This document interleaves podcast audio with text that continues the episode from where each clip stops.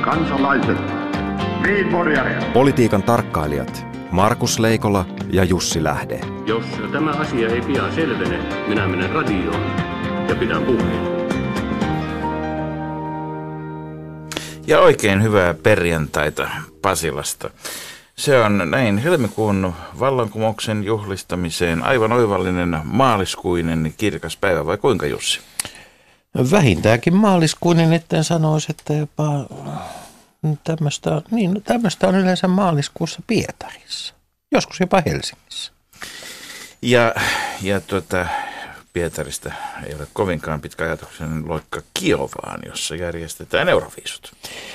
Kyllä joo, Euroviisut järjestetään Kiovassa ja nyt käydään suurta keskustelua sitten siitä, että kun Ukraina on kieltänyt Venäjän Euroviisuedustajan Julia Samoilovan pääsyn maahan, koska Samoilova konsertoi Krimillä kesällä 2015.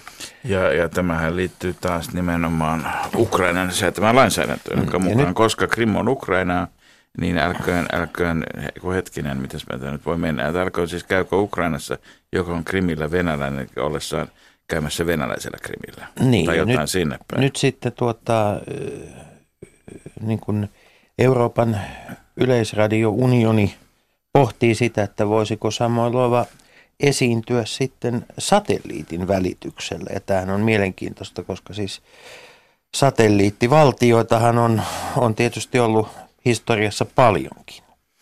On ja tässä tapauksessa kuitenkin niin kuin täytyy ottaa huomioon, että, että tässä tulee, tulee, tulee, tulee tuota, on, on kuitenkin kysymyksessä valtio, joka on lähettänyt sekä ensimmäisen ihmisen, koiran että naisen tässä järjestyksessä, tai koiran, ihmisen, koiran miehen ja naisen siis tietysti. Markus, mä nyt sanoisin näin, että olet päässyt juuri äsken freudilaisten lipsauttajien kerhon niin kuin, tämän vuoden ranking ykköseksi. Mutta kiinnostavaa, kiinnostavaa on se, että, että missä määrin ikään kuin nämä, nämä laulukilpailut, jotka nyt ei ole kuitenkaan mikään kansainvälisen niin kuin urheiluetiikan, mikä, mikä on niin kuin laulamisen kansainvälinen eettinen standardi, onko laulamisessa doping-sääntöjä, onko laulamisessa niin tota, kansainvälisiä vetoomustuomioistuimia, minkä verran yleinen politiikka voi ja voi olla vaikuttamatta. Euro, Eurovisiohan on siis EBUn, Euroopan yleisradiounionin kilpailu, johon muun muassa Israel on ottanut osaa jo, jo huomattavasti ennen kuin Israel on sijainnut Euroopassa, eli, eli toistaiseksi edelleenkin. Niin täytyy muistaa, että kiitos kaikkien Australiaan karkotettujen geeniperimän Australiakin osallistuu nykyään euroviisuihin, mutta ei mennä siihen, siihen sen pidemmälle. Tuota, kyllä tämä on, tämä on niin kuin, tämä on, mua pelottaa, että jos ei sopusia anna, niin kohta meillä on taas erilaisia sopotteja ja interviisuja ja euroviisuja kilpailemassa keskenään. Tai sitten käy niin, että tämä osannettajamäärä pienenee niin paljon, ettei tarvita – ettei tarvita enää alkukarsintoja, ja sehän yleensä suomalaisilla on aina. Mulla on, Voit olla viimeiset, mulla on ehdotus. Mulla on ehdotus. Ajattelin, että me voitetaan ne Eikö, kisat. mulla on ehdotus. Järjestetään euroviisut, ei, ei järjestetä euroviisuja niiden voittajamaassa, vaan järjestetään euroviisut, keskitetään niin kuin järjestelyt yhteen kaupunkiin. Ja mun mielestä Haag olisi erittäin hyvä, koska äh, valtaosa euroviisujen sävellyksistä pitäisi käsitellä muutenkin Haagissa. Se eli siis kansainvälisessä rikostuomioistuimessa. Kyllä. Tämä on erinomainen, erinomainen päätös. Mainittakoon muuten vielä Julia Samolovasta se, että hän on, hän on tuota, pyörätuolissa synnynnäisen sairauden vuoksi. Mä käynyt Suomessa hoidossa viimeksi pari viikkoa sitten, että Suomeen hän joka tapauksessa pääsee. Niin. Meillä on sitten ovet aina auki. Mutta, mutta tuota, tällä Kaikki viik- tiet johtavat kuitenkin lopulta Rooman sopimukseen. Ne johtavat Rooman sopimukseen ja ja, ja tuota, Rooman sopimus, eli EUn edeltäjän Euroopan hiili- ja teräsyhteisön ja muutaman muunkin yhteisön perustamisesta tuli kuluneeksi keskiviikkona 60 vuotta. Mm. Niin ja, siellä oli mielenkiintoisena, täytyy muistaa, että Euroopan atomienergiasopimus syntyi siinä samassa Kyllä, ja mielenkiintoista, että allekirjoittajamaitahan oli kuusi muun muassa Hollanti, jossa ei ole sen enempää hiiltä terästä kuin mm. atomivoimaa tai Luxemburg – jonka, jonka jossa tuota kysymys siitä, että luovutetaanko kansallista suvereniteettia nyt sopimuksilla rajojen ulkopuolelle, ei muistaakseni ole kovin monta kertaa Luxemburgin sisäpolitiikassa näytellyt keskeistä osaa. Mutta totta kai tärkeintä oli se, että Saksa ja Ranska saatiin, saatiin tuota samaan kansainväliseen rintamaan, mitä ne tänä, tänä päivänä nimenomaan mm. korostaa. Niin ja täytyy muistaa, että sieltä puuttuu sellaisia allekirjoittajamaita siinä vaiheessa, tai siis äh, esimerkiksi Iso-Britannia ei ollut mukana. Ei. Ja... Että ei tässä mitään alkuperäistä ole menetetty Brexitin. Ei, ei sitä kautta ollenkaan, mutta mun mielestä kiinnostavaa on se, että kun Eurooppa nyt on niin kuin melkoisessa turbulenssissa ja mietitään natisekoja kestää liitoksissa, niin kyllä tässä yksi asia on semmoinen, semmoinen iso pysyvä aikaansaannos. Se on se, että se, että kaiken tämän turbulenssin keskellä Saksa on aivan normaali eurooppalainen. Mä on suorastaan normaalimpi kuin useimmat muut Euroopan maista. Ja, ja ehkäpä jopa sitä kautta, että kun nyt sitten vielä Demarien – liittokansleri ehdokkaaksi syksyn vaaleihin nousee Martin Schmidt, niin siellä käydään ihan perinteinen vanha oikeisto keskusta konservatiivien mm. ja maltillisten vasemmistolainen parlamenttivaali. Sellaisia kuin parlamenttivaalilla oli tapana olla Niin, semmoinen vanhan. parlamenttivaali, jonka lopputulos ei tule juurikaan vaikuttamaan Saksan politiikkaan. Ei, koska, se, koska tätä vakaus on siellä, missä se on kuitenkin tärkeintä, että mm. se on. Mutta tota, Suomessa on käyty kovasti keskustelua nyt siitä, että pitääkö – Suomen olla sitten mahdollisen kaksitahtibensiiniä nauttivan Euroopan sisä- vai ulkokehällä ja siitä on nyt sitten oikein, pitkästä aikaa oli, oli taas oikein virkistävää lukea Paavo Lipposenkin ajatuksia asiasta ja, ja tuota, täytyy toivoa, että emme kuitenkaan ihan päädy kehäkukkasiksi sinne Euroopan ulkolaidalle. Niin, maantieteelle emme voi mitään, mutta EUlle voimme. Hmm. Ja tota, mutta mut saman aikaan Amerikassakin edelleen tapahtuu. Nämä Trumpin ensimmäiset sata päivää, jotka ovat vaatineet herkeämätöntä seurantaa, niin ne on nyt johtanut siihen pisteeseen, että ihan kaikki ei ole tweets or deeds kysymyksiä, vaan siellä nyt tehdään todellakin politiikkaa, eli, eli tämä, tämä uusi terveydenhoitolaki, jolla on tarkoitus kumota Obamacare, niin se on tulossa kongressiin ja, ja samaan aikaan sitten mielenkiintoista on, että Trump on – esittänyt ensimmäistä kertaa myöskin tämmöisiä kommentteja muista, että muut politikoivat. Niin, Trump on löytänyt muurin. Mikä se muuri on? Politiikan muuri. Kerro lisää. Trump on löytänyt sen... vai naurumuuri no, vai... Mä luulen, että toisella puolella itketään ja toisella puolella vähän hymyillään nyt vienosti ja vinosti. Ja tota, kyse on nyt siitä, että, että Trumpin, Trumpin on löydettävä niin kuin – Capitol Hilliltä riittävä määrä ystäviä kaataakseen Obamacarein ja, ja tuota, republikaanit katsovat, että tämä ei välttämättä ole, osa republikaanista katsoo, että tämä ei ole järkevää puolueen tulevaisuuden kannalta, osa taas sitten vaan katsoo sitä, että tämä Trumpin ehdotus on aivan liian nössö. Ja nyt sitten neuvotellaan ja, ja tuota, nyt ei suinkaan neuvotella vain tästä, vaan nyt neuvotellaan kokonaispaketista, pitkästä niin kuin poliittisesta ohjelmasta. Eli tekeillä on kaikkien aikojen lehmänkauppa. Te, tekeillä, on, tekeillä on republikaanien ja Trumpin välillä nyt, äh, nyt, on, nyt on republikaaneilla mahdollisuus sanella ja, ja diilin tekijä ei ole Trump, vaan republikaaninen puolue. Radio Yhdessä Leikola ja Lähde.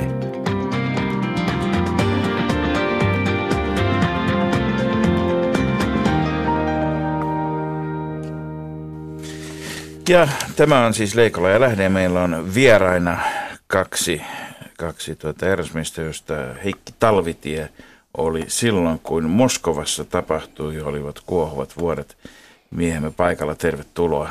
Kiitos, kiitos ja Leonid Laakso, joka edusti venäläistä uutistoimistoa APN silloin, kun Helsingissä ja Suomessa oli kuohuvat vuodet. Tuota, tervetuloa. Kiitos. Niin, ja tänään katsastamme sadan vuoden päähän, ja oliko niin Leonin Laakso, että tämä oli sellainen yksi tärkeä päivä, koska, ää, koska tuota, silloin suomalaisille varsin tuntematon henkilö ää, Sveitsissä kirjoitti lehtiartikkeli. Kyllä, ja tämä silloin vähän tunnettu Suomessa henkilö Vladimir Ilyich Lenin. Hän oli Sveitsissä ja kirjoitti niin sanottuja kirjeitä kaukaa. Ja hän muun muassa näissä kirjeissä hahmotteli Venäjän tilannetta ja tulevaisuutta. Ja muun muassa hän kirjoitti, että Venäjän proletariaatti tulee takamaan Suomen tasavallalle täyden vapauden itsenäistymiseen myöten. Ja samassa lauseessa hän jatkaa, että ja tämä tulee valloittamaan suomalaisen työläisen sydämet venäläisen proletariaatin asialla ja ne tulevat kannattamaan. Ja tämä oli kirjoitettu siis 24. maaliskuuta 17. Että tämä on, voi sanoa, määrätty historiallinen tapahtumapäivä, mutta eletään tätä päivää tai mitä Heikki? Niin, no siis tämä, mitä tapahtui 17 ja ehkä helmikuun vallankumouksesta sinne lokakuun vallankumoukseen, niin, niin siitähän nyt saadaan erilaisia niin kuin tarinoita aina siitä, se, katsoen siitä, että mistä lähtökohdista lähdetään ja, ja mikä on se katsannon fokus, mutta itse sanoisin tästä Lenin tunnustamisesta, joka näyttää Suomessa nyt edelleen olevan tämmöinen jonkunnäköinen kuuma peruna, että, että se mitä Leninin tunnustus itse asiassa käytännössä merkitsi, niin se oli se, että sitä kautta saatiin Suomen itsenäisyydelle Saksan ja Ruotsin tunnustus. Mennään hetken päästä siihen, kun se tapahtuu vasta 17 loppupuolella, mutta mennään siihen, että mitä, mitä, mitä tuota, millainen on Venäjä vuoden 17 alussa. Siis Venäjässä, Venäjällä oli ensinnäkin ollut, ollut tuota, ensimmäistä tuota, Nikolai toisen alkukautena hirvittävän hyvä taloudellinen, taloudellinen kasvu ja menestys, niin, niin siellä oli, jos oikein lunttaan lunttaan täältä näin, niin hiilituotanto oli kasvanut 41 prosenttia vuosiin 09 ja 13 välillä, terästuotanto 50 prosenttia, 51 prosenttia pelkästään vuosiin 09 ja 12 välissä ja näin poispäin, kunnes sitten 1914, kun tähän sotaan puoli vahingossa jouduttiin serkukset, Saksan keisari Wilhelm ja, ja Venäjän keisari Nikolai lähettivät toisilleen englanniksi sähkeitä kesällä 14 tämän, tämän tuota, arkiherttua Ferdinandin salamurhan jälkeen. Äh, hyvä Niki, hyvä Willi nimittelivät toisiaan. Minun on nyt pakko valitettavasti ryhtyä liikekannepanolle, jos et serkku hyvä ryhdy tässä niin kun nyt pidättelemään itseäsi. itseäsi. Ja, ja tekisi nyt mieli käyttää sanaa – ihan suoraan, suoraan sana, joka tässä tapauksessa ei ole niin neutraali. Et, et Venäjällä ryssittiin se talouskehitys, mikä oli ollut. Siis lähdettiin sotaan ikään kuin tuhoamaan sitä hyvinvointia. Mikä oli se, mikä oli se syy, mikä, miksi venäläiset joukot marssivat länteen 14 kesällä?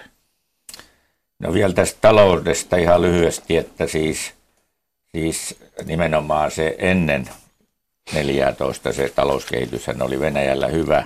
Sitten voidaan sanoa, että Suomessa siis jatkui vielä sodan ensimmäiset vuodet, koska venäläiset varustautuivat myös Suomen alueella. Ja, ja suomalaisille riitti töitä ja, ja Suomeen riitti investointeja. Mutta se, että minkä takia sit suurvallat ajautuivat tähän, tähän sotaan, niin voisi sanoa, että meillä oli aika pitkä vaihe siitä, että sotia ei ollut erityisemmin ollut, eikä ollut oikeastaan mitään kuvaa siitä, minkälainen siitä sodasta itse asiassa sitten tuli. Ja kyllä siinä niin kuin edelleen jotenkin ajateltiin, että se on tällaista vanhan ajan sakkipeliä, josta sitten päästään irti suht koht niin kuin mukavasti joitakin haavoja nuollen ja kaikille oli yllätys sitten, että miten totaalinen siitä tuli ja millainen tuhoamis sota siitä tuli. Ja kuinka nopeasti teknologia kehittyy, joo, mahdollisesti jo joo. erinäköiset joukkotuhoaseet jo ennen sotaa, mutta tietysti varsinkin sen aikana. No sitten sota, sota, sota käytiin se juttu, se oli, se oli tuota, länsirintamalla asemasotaa, mutta idässäkään rintama ei nyt ihan hirvittävän paljon, se liikkui sentään, mutta, mutta pääasiassa oltiin Puolan ja valko mailla ja jonkun verran Baltiassa ja, ja, ja tuota, siellä sitten mentiin ees ja taas ja, ja, ja, ja tota, koko elintaso, koko valtavassa valtakunnassa niin, niin tota, lähti hyvin vauhdilla laskuun. Sodasta tuli hyvin epäsuosittu siitä syystä myös. Joo, ja kun lasketaan tätä helmikuuta 17, niin tämä ä, talouslasku oli ä, huomattava. Sotateollisuus toimi, mutta ä, tuli erilaisia katkoja. Ja sanotaan ä, syksyllä 16, niin viljasato oli aika hyvä ja leipääkin olisi ollut riittävästi, mutta – kun kuljetukset eivät toimineet.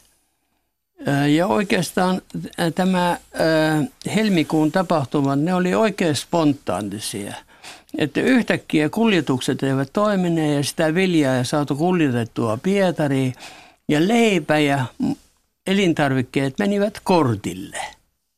Niin tämä luonnollisesti tuota, herätti tyytymättömyyttä ihmisten joukossa ja äh, sitten äh, erikoisesti työläisten keskuudessa. Ja alkoivat erilaiset palkkaneuvottelut palkkojen korottamisesta, jossa ei oikein edetty eteenpäin. Ja äh, sitten äh, tämä Putiloin ei Putinin, vain Putiloihin. Tehdastyöläiset ilmoittivat, että he järjestävät lakon. Joka oli siis Pietarissa. Pietarissa, joo. Tärkeä asetteidus. Joo, järjestävät lakon.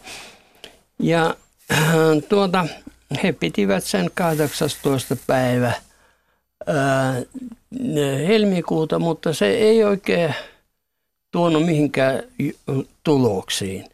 Ja sitten tuli vaatimus, että silti nostetaan näitä palkkoja.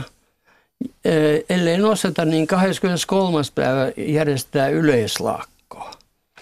Ja näinhän sitten sitä tehtiin ja 23. päivä aloitettiin tukilakko ja siihen osallistui, ajatteles, 128 000 pietarilaista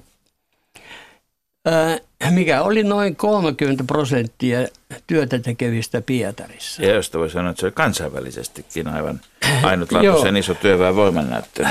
Oli, oli, mutta sehän oli kamala vyöry. Ja syynä tähän vyöryyn oli myös se, että Pietarin alueella Saari oli, tai Saarin johto, hallitus, tehnyt aikamoisen virheen. Kun sota oli käyty jo kolme vuotta, oli paljon haavoittuneita. Ja Pietarin alueella kerääntyi noin 180 000 rintamamiestä, jotka ö, olivat ö, tuota, ö, nälkää ja verta nähneet ja kaikkea tyytymättömyyttä oli kasvanut niin hehän tulivat yllättämään, ei yllättämään, vaan kannattamaan näitä lakkolaisia. Ja tuloksena oli se, että jo seuraavana päivänä 24. helmikuuta osallistui jo 214 000 ihmistä tähän lakkoon. Ja 25. päivä jo 300 000, eli 80 prosenttia työläistä tuli katuille. Eli se oli, aika, se oli tämmöinen niin klassinen vallankumous, se, jossa, se oli, se oli, jossa virta lähtee viemään. ja, joo, ja, ja, ja vastaavasti nämä, äh, jos 23. päivä äh, taisteltiin rauhan ja leivän puolesta – niin jo 25. päivä vaadittiin saarin kukistamista. Ja nyt Leonid Laakso, eikö niin käytä tässä Julianista kalenteria, joka yes, oli tuolloin kyllä. Petrogradissa ja koko Venäjän maalla käytössä. Ja, ja Petrograd, joka siis nimi Petrograd venäläisten Pietarin kaupunki, mm. oli, oli nimi, jonka tsaari oli sodan alettua vaihtanut vanhan Sankt Petersburgin tilalle, kun se oli ihan saksalaiselta kaskalta. Juuri näin. Ja sitten alkoi tapahtumat, joita, tapahtumaketju, jota tässä kuvasit. Ja aina kun on tällaista vyörystä kyse, niin täytyy kysyä, että olivatko ne tapahtumat kenelläkään hallussa? No minä luulen, että sitä mitä minä olen lukenut historiaa, niin ne ei ollut oikeastaan kenenkään hallussa.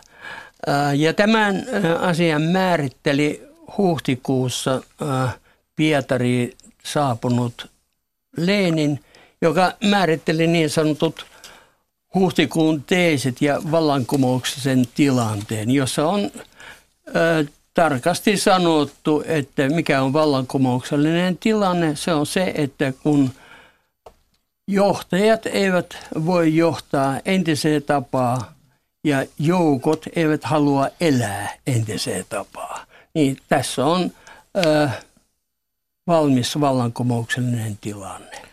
No sitten keisari Nikolai II luopuu vallasta maaliskuun 15. päivä. Mennään sitä ennen vähän siihen, että oli kuitenkin jo, joitakin elementtejä, jotka pyrkivät ikään kuin johonkin päämäärään. Ja tietenkin Saksan sodan päämäärät on tässä aika merkittäviä. Ja meidän jääkäriliike liittyy osittain tähän isoon prosessiin, jossa pyrittiin heikentämään Venäjän sisäistä niin kuin kohesiota ja, ja sitä kautta aiheuttamaan vaikeuksia Venäjän armeijalle. Ja sen ehkä näkyvin tuotos oli sitten Leninin kuljettaminen niin kuin Ruotsin ja Suomen alueen kautta Petrogradiin. Eli kun saksalaiset, saksalaiset tajusivat, että nyt jos koskaan on sauma lähteä tuota, heikentämään Venäjää Joo. ja saada Venäjä irrotettu, että on tämmöinen, tämmöinen tota, ei niinkään kommunisti tai sosialisti johtava rauhan rähinöitsijä Lenin – pitää Joo. huoli, että hänet saadaan muilutettua lähestulkoon Kyllä, ja niin kuin Hetkinen. Leonid minusta tuossa oliko, hyvin oliko, kuvasi. Niin, niin, oliko, käydään tämä Leninin kuljettaminen. Miten se, ketkä sen organisoivat? Miten se tehtiin? Käydään tämä. No, ja no käytännössä siis, siis saksalaiset sen organisoivat tietenkin. Ja, ja kyllä tässä täytyy sanoa nyt sitten se toinen tärkeä dimensio, että Saksan päämäärät Suomen suunnalla olivat silloin 17 ja vielä loppuvuodesta 17 ihan jotain muuta kuin vuoden 18 Preslitovskin rauhan eli maaliskuun 18 jälkeen. Mm. Ja Saksa ei pyrkinyt tämmöiseen itäimperiumiin, joka sitten 18 toteutui, eh, vaan yksinkertaisesti pyrkimyksenä oli saada Venäjä irtautumaan sodasta.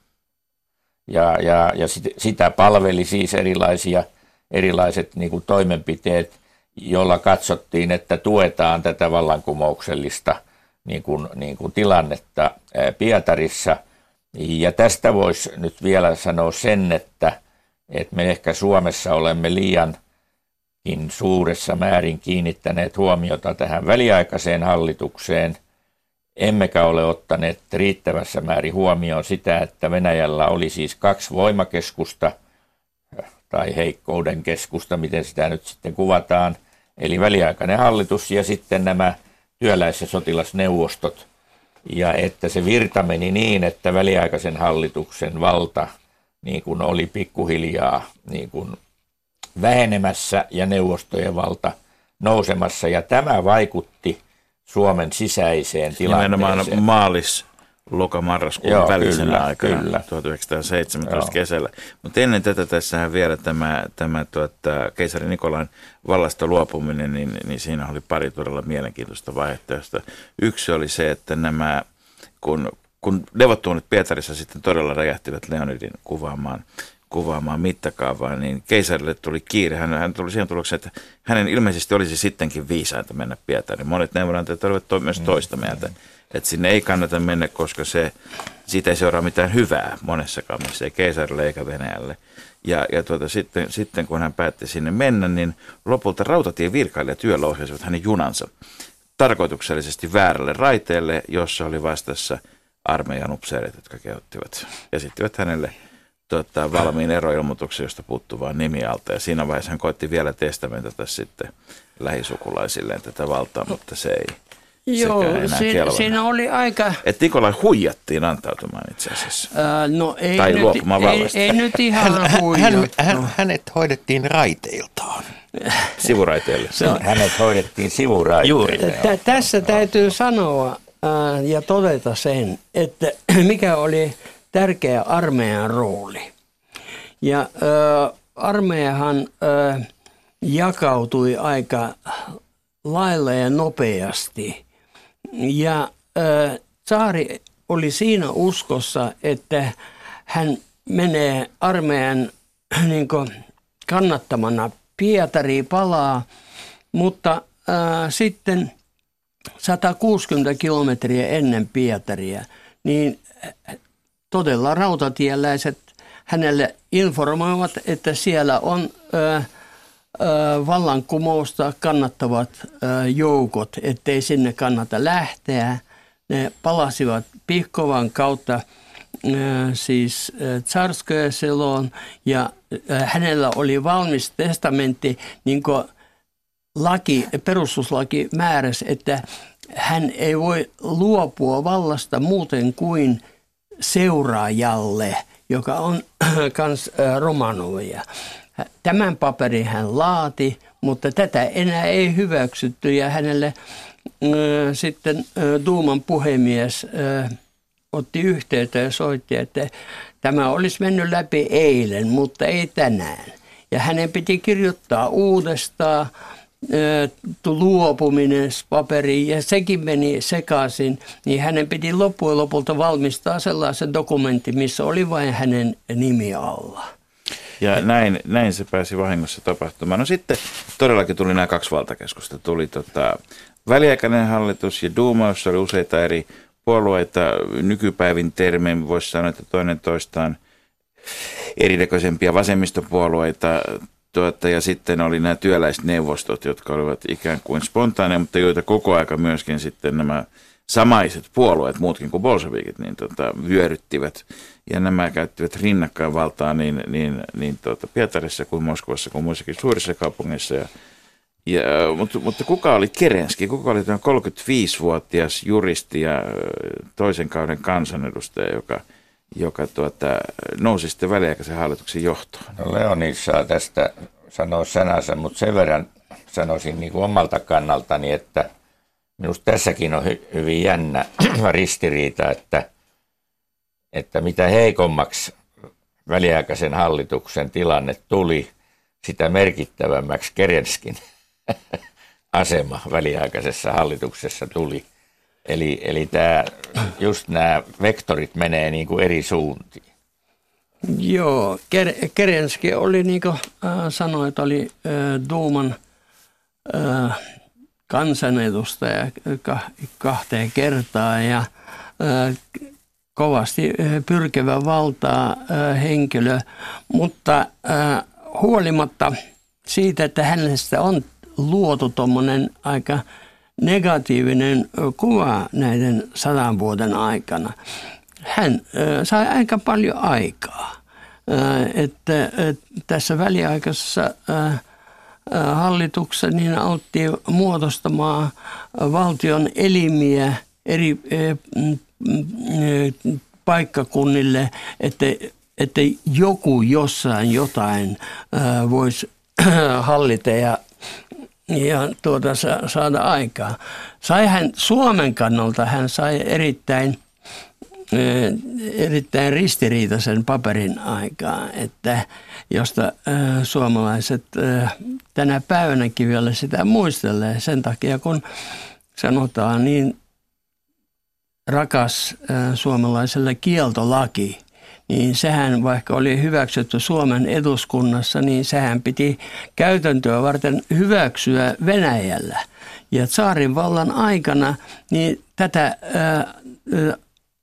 Suomen eduskunnan päätöstä ei hyväksytty, mutta Kerenskin hallitus sen hyväksyi niin, että eh, kiitos eh, tästä kieltolaista Kerenskille. Että kyllä hän oli eh, aika varten otettava poliitikko, joka nimenomaan tässä sekasorrossa niin aika merkittävä rooli hänellä oli, vaikka hän sittenkin hävisi neuvostoille.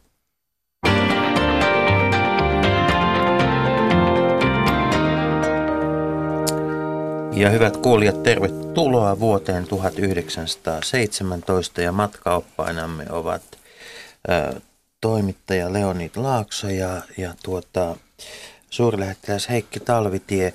Mitä tapahtui sitten Suomessa tähän samaan aikaan? Meillä siis äh, huhtikuussa eduskunta kokoontui ensimmäistä kertaa sitten vuoden 16. Niin ja kyllähän tämä, tämä suomalaisten niin kuin, mielissä oli aika sekava tämä tilanne ja se kyllä nyt selvästi jakaantuu sitten sosiaalidemokraattien toimintaan ja taas porvarillisten puolueiden toimintaan ja kun me nyt puhutaan tästä valtalaista, jota siis sosiaalidemokraatit sitten lähtivät jollakin tavalla ajamaan, niin Mitä valtalaki piti sisään? No kyllä se nyt piti siis omalla tavallaan sisällään vallan siirtämisen Suomen eduskunnalle lukuun ottamatta siis ulkosuhteita ja, ja, ja tätä puolustus eh, niin. Mutta silti niin sosiaalidemokraattien yhteydet neuvostoihin olivat hyvin merkittävät. Ja nyt kun me ajattelemme tätä väliaikaisen hallituksen niin kuin päätöstä hajottaa Suomen eduskunta, niin siinä kyllä näytteli isoa osaa myös tämä sosiaalidemokraattien niin kuin, tavallaan yhteydet neuvostoihin ja taas porvarillisen rintaman ikään kuin läheisemmät suhteet väliaikaiseen hallitukseen. Että kyllä se oli meidän sisäistä. Siis tämä Pietarin tie oli kyllä, siinä pojat kulki edestä Samaa jakoa pedattiin ikään kuin Joo, kyllä, kyllä. Vaikka se oli vielä niin kuin yhden parlamentin puitteissa. Että meillä, Joo, kyllä. Mutta meillä olisi, miksi, miksi meillä ei syntynyt neuvostoja sitten samaan tapaan kesällä, kesällä 17? Mikä suomalaista vasemmistoa pidätteli? No itse asiassa suomalainen va- vasemmisto oli aika tavalla niin kuin epäileväinen omien kykyjensä suhteen ja siis tehtiin päätöksiä, jotka sitten peruttiin nopeasti ja en nyt vertaa Suomen nykyiseen hallitukseen, mutta että siis tavallaan oli niin kuin tämän Mutta voiko verrata 40-luvun suomala, lopun suomalaisiin kommunisteja, jotka kanssa epäröi ja miettiä ja ryhtyä toimenpiteisiin niin pitkään, että vallankumouksen, niin kuin kotikutoisen vallankumouksen tai hieman avustetun vallankumouksen mahdollisuus silloinkin meni sivusuun. No kyllä ja, ja sanoisin, Onko tämä niin tämmöinen jahkailulinja, suomalaisen vasemmiston pitkä linja? No juu, ja se ei ole siis, se ei ole ollut puhtaasti siis sellainen, että pelattaisiin niin kuin Suomen etuja vastaan. Et kyllä, kyllä minusta tässä vasemmiston ö, ongelmassa, jos niin sanotaan pitkällä säteellä, niin on, on siis tämä sisällä, että mikä on Suomen etu ja mikä on sitten tämmöinen siihen aikaan varsinkin tämmöinen kansainvälisen työ, työväenliikkeen etu. Ja ky- kyllähän myöskin tuota Venäjällä täytyy muistaa, että, että aika iso osa bolshevikkijohdosta niin aidosti uskoi siihen, että kussakin maassa syntyy se oma vallankumous. Vallankumousta ei tarvitse niin kuin vientituotteena aktiivisesti harjoittaa. Se oli vasta Stalin, joka sitten totesi, että tässä ei voi jäädä aina odottamaan, että kansat itse keksii sen nerokkaan idean. Niin, niin, No tä, tässä niin. minä ö, tuot samasta kyllä väitän, että ei se ihan näin ollut. Ei se ihan Stalinin keksintö ollut sen takia, kun sekä Lenin että Trotski erikoisesti niin puhuvat siitä vallankumouksen vientitavarasta ja he uskoivat siihen, uskoivat siihen, että se vallankumous tulee leviämään. Uskot, että Ja- tulee ja- leviämään, mutta siis on eri asia, että tuodaanko se ylhäältä vai tajuavatko niin tota, länsimaiden proletaariparat niin kuin ihan itsekin sen, että No jo, jos otetaan huomioon, että äh, Vei Lenin äh, tunsi suomalaiset ja suomalaisen työväen liikkeen 1297 lähtien, kun hän tapasi Siperian karkotuksen Oskar Engbergin, joka oli hänen niin kuin tommonen, ö, ö, oppi-isä Suomen asioissa ja Suomen työväenliikkeessä, niin kyllä ö, he seurasivat ja tiesivät, millainen tilanne on Suomessa ja he ihailivat sitä, että kuinka suomalaiset ilman suurempia rähinöitä ovat saaneet paljon aikaa niin kuin, työehtosopimuksissa ja niin edelleen, niin tuota, kyllä he luottivat ja uskovat siihen, että täällähän tämä, jos ei vallankumous, niin ainakin siirtyminen, siirtyminen sosiaaliseen ideaan tulee tapahtumaan aika nopeasti. Sen takia, kun hekin ymmärsivät, että sosialistinen idea niin kuin historiallisessa kulussa, niin se tulee porvallisen yhteiskunnan jälkeen. Niin, touko, toukokuussa äh, Raumalla lakkoiltiin, lakkoiltiin ja siellä kunnallinen yleislakko päättyi, päättyi myönnytyksiin. Työväestö sai lisäpaikkoja kaupunginvaltuustossa. Sitten tässä, tässä tietysti tapahtumat etenee ja, ja heinäkuussa sitten Petrogradissa sotilaat ja työläiset nousivat kapinaan hallitusta vastaan ja kapinaa kesti aina heinäkuun 21. päivään. Sitten hallitus, väliaikainen hallitus, niin kuin sitä nykyään kutsutaan, kukisti tämän kapinan. Lenin pakeni piiloon ja tuli Suomeen. Ketkäs häntä täällä Eikö hän piilotellut ter- heinäkasassa Terjoilla ja niin. Stalin tuli sinne tuo, Mutta tuomaan sitä ennen täytyy ottaa huomioon sen, että Lenillä oli ja venäläisellä vallankumouksellisella oli monivuotinen yhteistyö suomalaisten vasemmistolaisten kanssa.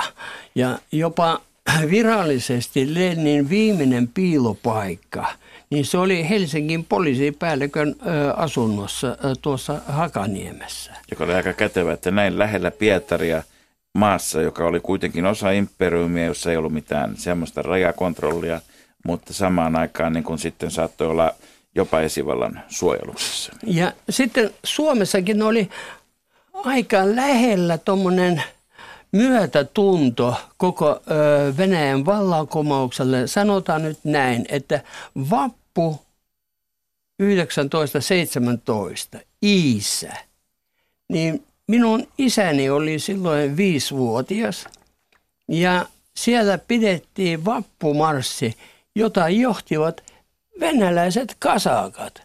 Ja yksi kasakoista otti minun viisivuotiaan isän itselle satulaa ja he sitten marssivat sen vappukulkujen iin läpi. Eli tämä kuvaa sitä, että tuommoinen henkinen tunne tuota Suomen väestössä oli tuommoinen niin solidaarinen venäläisiä kohtaan, jossa oli tapahtunut tämä porvallinen vallankumous. Niin ja jos sanoisi, että missä suomalaiset olivat yhtä mieltä, siis sosialistit ja porvarit, siis väliaikaisen hallituksen, varsinkin alussa, mutta ehkä koko väliaikaisen hallituksen ajankin oli, että pyrittiin autonomian vahvistamiseen ja laajentamiseen. Se oli se päämäärä. Et siinä mielessä tämä käsitys Kerenskistä suomisyöjänä on vähän liioiteltu. Kyllä, kyllä. Kuitenkin joutui sitten sen jälkeen, kun alkoi tuossa kesän ja erityisesti tämän, tämän työläisten, sitä voin sanoa kapinaksi, kun se ei onnistunut, niin muutenhan on vallankumouksia, niin, niin tota, kukistuttua, niin, niin hän tuli myös entistä epäsuositummaksi sitten henkilökohtaisesti. Tota, hän oli muuttanut talvipalatsiin, tuota, joka oli tietysti jäänyt tyhjiltään keisariperheen jäljiltä ja, ja, ja hän tuota, paitsi piti hallituksen kokouksia siellä, mutta hän jopa nukkui Aleksanteri kolmannen sängyssä, ei tosi vaimonsa vaan rakastettarensa kanssa, niin, niin, niin siellä ja kansa alkoi nähdä hänessä ikään kuin tämmöisiä, tämmöisiä tota, piirteitä. Mitä Keren, muuten Kerenskiin vielä tulee, niin hän oli tämän, tämän Liljan, niin tota, jonka kanssa hän siellä nukkui sitten ja harrasti ties mitä, niin, niin tota, joka oli armeijan upseerin vaimo ja Kerenskin vaimon Olgan serkku, niin hän oli tavannut – tämän Liljan Helsingissä, kun Kerenski oli ollut Helsingissä toivomassa muunlaisoperaatiosta, että, että Kerenskilläkin oli, oli tota, näitä suomikytkentöjä siinä. Mutta mikä sai sitten sen tilanteen kokonaisuutena, tapahtumat rintamalla, tapahtumat Pietarissa, ää, Saksan armeijan tilanne, mikä sai sitten asiat kärjistymään siten, että, että aika tuli otolliseksi vallankumoukselle, vai oliko oliko bolshevikit, olivatko bolshevikit, jotka myöskään ei ollut välttämättä kauhean yhtenäisiä kaikissa vaiheissa. Siellä oli jo valtakamppailu muun muassa Trotskin ja Leninin välillä ihan selvästi näkyvissä. Niin mikä sai heidät sitten tarttumaan tilanteeseen nimenomaan lokakuussa, joka nyt korostettakoon on siis marraskuulla lokakuulla. No, jos minä annan tämmöisen yleisen määritelmän, niin Leonid voi tätä tarkentaa sitten, mutta noin periaatteessa niin siis nämä hommat menee usein niin, että, että se, jolla on politiikka, vaikka se olisi vähemmistössä, se voittaa enemmistön, jolla ei ole politiikkaa. Ja sitten näiden enemmistöjen usein suuri ongelma on se, että ne turhautuu ja ne lähtee lätkimään paikalta, jossa pitäisi nimenomaisesti olla silloin, kun valtaa jaetaan. Ja kyllähän se vähän tapahtui siellä tällä tavalla, että se Leninin porukalla oli kuitenkin selvä idea siitä, miten he toimivat ja mihin he pyrkivät, kun taas toisella osapuolella oli useita erilaisia linjauksia.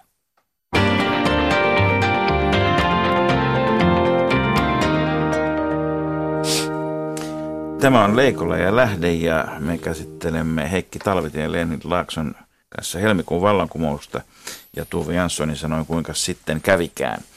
Ja, ja ollaan päästy aivan lokakuun vallankumouksen kynnykselle. Leonin Laakso, mikä, mikä sai nämä olosuhteet juuri silloin sellaiseksi, että tämä vallankumous, josta tietysti on maalattu sitten neuvostokaanonissa myöhemmin suuri vallankumous, mutta joka itse asiassa oli, oli, oli niin veretön ja vähäpätöinen tapahtuma, joka perustui siihen, että Pietarin puhelinkeskus saatiin bolshevikkien haltuun enemmän kuin mihinkään muuhun. Ja, ja tuota, jopa niin, että vuoden 1927 Sergei Eisensteinin lokakuun elokuvan filmauksissa kuoli enemmän ihmisiä kuin oikeassa vallankumouksessa, jota se esittää. Niin, mikä, mikä, mikä vei asiat siihen, että lokamarraskuussa nähtiin, että nyt, nyt on sisäoma toimia? Öö, siis tämä tilanne, koska oli kaksi valtakeskustaa helmikuusta ihan lokakuun asti, niin tämä johti sen, että asiat, jotka oli muutenkin rempallaan, niin olivat vielä huonommat. Ja äh, sitten äh, mikä oli tärkeintä, oli se, että äh, oli ilmoitettu, että maajako peruutetaan tai lykätään paremmille ajoille. Ja äh, ne, jos katsotaan väestöä, joka Venäjällä silloin oli, 16 prosenttia oli vain työväenluokkaa. 16 prosenttia oli niin sanottua porvaristoa. Miksi niin sanottua, kun siihen on mukaan laskettu 11 prosenttia varakkaita talonpoikia. Kaikki muut, oli, se oli talonpoikaisvaltio. Ja yhtäkkiä sanottaakin, että sitä, he eivät saakaan sitä maata. Ja kun on rintamamiehet olleet ja taistelleet ja heille on luvattu sitä maata. Niin ennen kaikkea nämä talonpoikien pojat on ollut nyt maailmalla. He on ollut kolme, on ollut maailmalla, kolme vuotta juoksuhaudossa. Ne, ne on ollut rintamilla ja sitten yhtäkkiä kaikki menee sekaisin. Mikään ei tuossa töpinä pelaa. He äh, lähtivät rintamilta pois he lähtivät hakemaan niitä omia luvattuja maapalstoja. Ja rintamat tyhjeni ja ka- kaos lähentyi, lähestyi. Niin Saksalaiset kenraalit oli aivan näimän käkenä. Että eihän se kävellä vaan eteenpäin. Ja, ja, ja sitten ne alkoi veljeilemään vielä kaiken lisäksi. pointti on hyvä, koska siis ne duumat, jotka oli vuodesta 1906 vuoteen 1917, mikä oli se keskeinen kysymys? Maareformi. Sitten kun tuli 1992 Venäjän duumat, mikä oli se keskeinen kysymys pitkän pitkän ajan? Maareformi. Ja jopa niin, että, että tuota, eikö niin, että jos ajatellaan tämmöinen kahden rinnakkaisen valtakeskuksen malli 17 keväästä syksyyn, niin Heikki Talvitie silloin, kun olit lähettilänä – Jeltsinin nousun aikaan. Eikö se ole vähän samankaltainen tilanne, että oli, oli kaksi valtakeskusta no, Moskovassa? Tähän minä nyt tämän, tämän perustan tämän 17 tilanteen, koska 91 syksyllä Moskovassa oli kaksi hallitusta, Neuvostoliiton hallitus ja Venäjän hallitus, ja niillä ei juuri ollut mitään suhteita toisiinsa. Ja tämä tietenkin antaa haasteita jollekin Suomelle, mitenkä käyttäytyä. Ja kyllähän siis meidän tilanne 91 oli tietenkin ihan erilainen kuin suomalaisten tilanne 17, jossa meidän oma kuvio oli liikkeessä ja, ja se ei ollut millään solidilla pohjalla. Niin, mutta jos kohta sen seurauksena kyllä, mitä 91 tapahtui Moskovassa, niin Suomi sai paljon enemmän liikkumatilaa. Silloin, No me- niin. silloinkin Me- Venäjän sa- vallankumouksen ansiosta, kuten aikaisemmin. Joo, mutta 91 tämä Suomen peli perustui siihen, että me ei puututa siihen kuvioon. Ja 17 niille ei ollut mitään, mitään sarkoa olla puuttumatta, se koko homma oli liikkeessä. Niin, Suomen, Suomen yhteiskunta oli tilanteessa 1917 syksyllä, että elintarvikepula paheni, hinnat nousivat, säännöstely tiukkeni ja alkoi olla, alkoi olla nälänhätää alueellisesti varsinkin. Ja sitten taas keskinäinen luottamus, kun toisaalta perustettiin, oli punakaarteja ja suojeluskuntia ja sitten nämä lakot alkoi mennä aika lailla ää, niin kuin rumiksi. Tuli, tuli verisiä, verisiä, enemmän. niin, ja tuli verisiä yhteenottoja ja sitten vielä siihen Mommilan veriteot marraskuussa, niin alettiin olla niin kuin kotimaisen ruutitynnyrin päällä. Mikä oli siinä tässä Suomen tapahtumissa, oli sitten paljonko, paljonko siinä vaiheessa suomalaiset ja pietarilaiset olivat yhteydessä toisiinsa eri puolilla poliittista kenttää ja ketkä olivat silloin ne suomalaisen politiikan keskeiset hahmot? No mä sanoisin, että tässä on iso ero nyt siis tämän väliaikaisen hallituksen ja sen jälkeisen niin kuin tilanteen kanssa, koska siis väliaikaisen hallituksen aikana suomalaisten yhteydet Pietariin oli tiiviit. Mutta sitten kun tulee bolsevikki vallankumous, niin se sai porvaripuolueet lähtemään itsenäisyyden tielle. Ja silloin tietenkin yhteydet ei enää pelannut sillä tavalla. Eli että nyt se ei ole enää mielenkiintoinen vaihtoehto, vaan nyt se on välttämättä. Nyt se on välttämättömyys. Ja sittenhän saksalaiset halusi nimenomaan olla tekemisissä bolsevikien kanssa, koska bolsevikit olivat valmiit rauhaan. Ja tämä on tietenkin taas Suomen osalta sillä tavalla mielenkiintoinen, että Saksalla silloin oli jo kuitenkin intressi äh, jälleen kerran heikentää Venäjää ja Saksa Brest-Litovskin rauhanneuvottelujen alkaessa joulukuussa, joulukuun alussa 17 painosti Venäjää Suomen itsenäisyyden tunnustamiseksi. Ja se ei ollut ollenkaan Lenin, joka oli Brest-Litovskissa, vaan se oli Trotski, joka silloin totesi saksalaisille, että, että Venäjä on valmis tunnustamaan Suomen itsenäisyyden, jos ne sitä vain pyytävät. Ja ongelma oli Svinhuvud, joka ei halunnut erityisemmin pyytää mitään bolsevikeiltä. Joka oli vähällä ryssiä koko asian suoraan sanottuna. Siis. No joo, mutta mä puolustasin sitten Svinhuvudia sillä, että ei, ei siinä vaiheessa kukaan tiennyt, mitenkä bolsevikkihallituksen tulee käymään. Ja Svinhuvudin pelko oli... Tuli, mutta hänelle tuli sitten kiire, kun joulun jälkeen joulumaissa demarit päättivät lähteä. Että No. no, täytyy häntä nyt ehtiä ensin sentään. No kyllä, ja, ja nimenomaan sitten se, että Saksa ja Ruotsi ilmoitti, että tunnustusta ei tule ennen kuin Venäjä on tunnustanut. Ja se oli se viimeinen niitti, joka sai Svinhuvudin liikkeelle. Ja me ollaan ehkä joskus pikkusen myöhässä, mutta että en mä nyt näe siinä niin kuin mitään suurempaa olisi ryssitty. Että Ei se, ei se viikosta sitten loppujen Ei lopuksi se ollut ollut, kiinni, ainakaan ei. näin sadan vuoden ei, perspektiivillä. ei ollut. Ei. Mutta vielä, vielä mä olisin, olisin palannut tuohon tuota 99, pitäisikö meidän ajatella Gorbachevista, että hän oli eräänlainen myöhempien aikojen Kerenski. Yritti parhaansa, mutta sitten Niin- niin, ei sanotaan, riittänyt. että siinä tai oli se oli- muutosagentti, Niin. mutta jäi sitten siihen. Niin, taikka sanotaan, että siinä mielessä heillä on yhtenäväistä, että, että ehkä molemmat olivat osallisena semmoisen liikkeen aikaansaamisessa, jota he eivät enää lopulta hallinneet.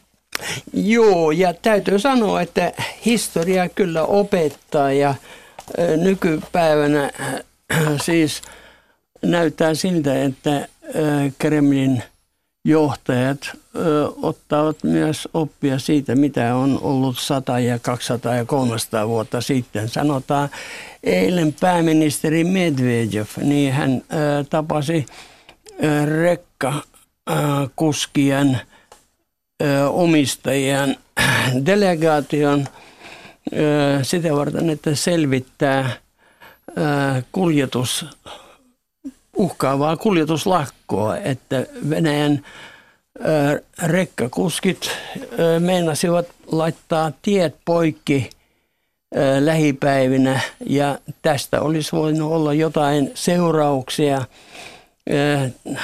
Historia opettaa, että nämä asiat pitää hoitaa, nämä muonitukset ja kuljetukset niin, että pääministeri otti puheeksi tämän varmastikin ottaen oppia sieltä ja Suomikin ottaa oppia myös siitä, että kulkureitit ja yhteydet Venäjää ja Venäjän päättäjiin pysyvät avoimina. Sanotaan, me tässä puhuttiin, että Lenin oli piilossa täällä poliisi, Helsingin poliisipäällikön luona, niin hyvä kysymys on sellainen, että millä perusteella sanotaan Suomen yksi rikkaimmista veronmaksajista tai ihmisistä, Gennady Timchenko on saanut Suomen passin. Kuka on äh, kuullut, että hän osaa puhua suomea ja tenttihän on pakollinen.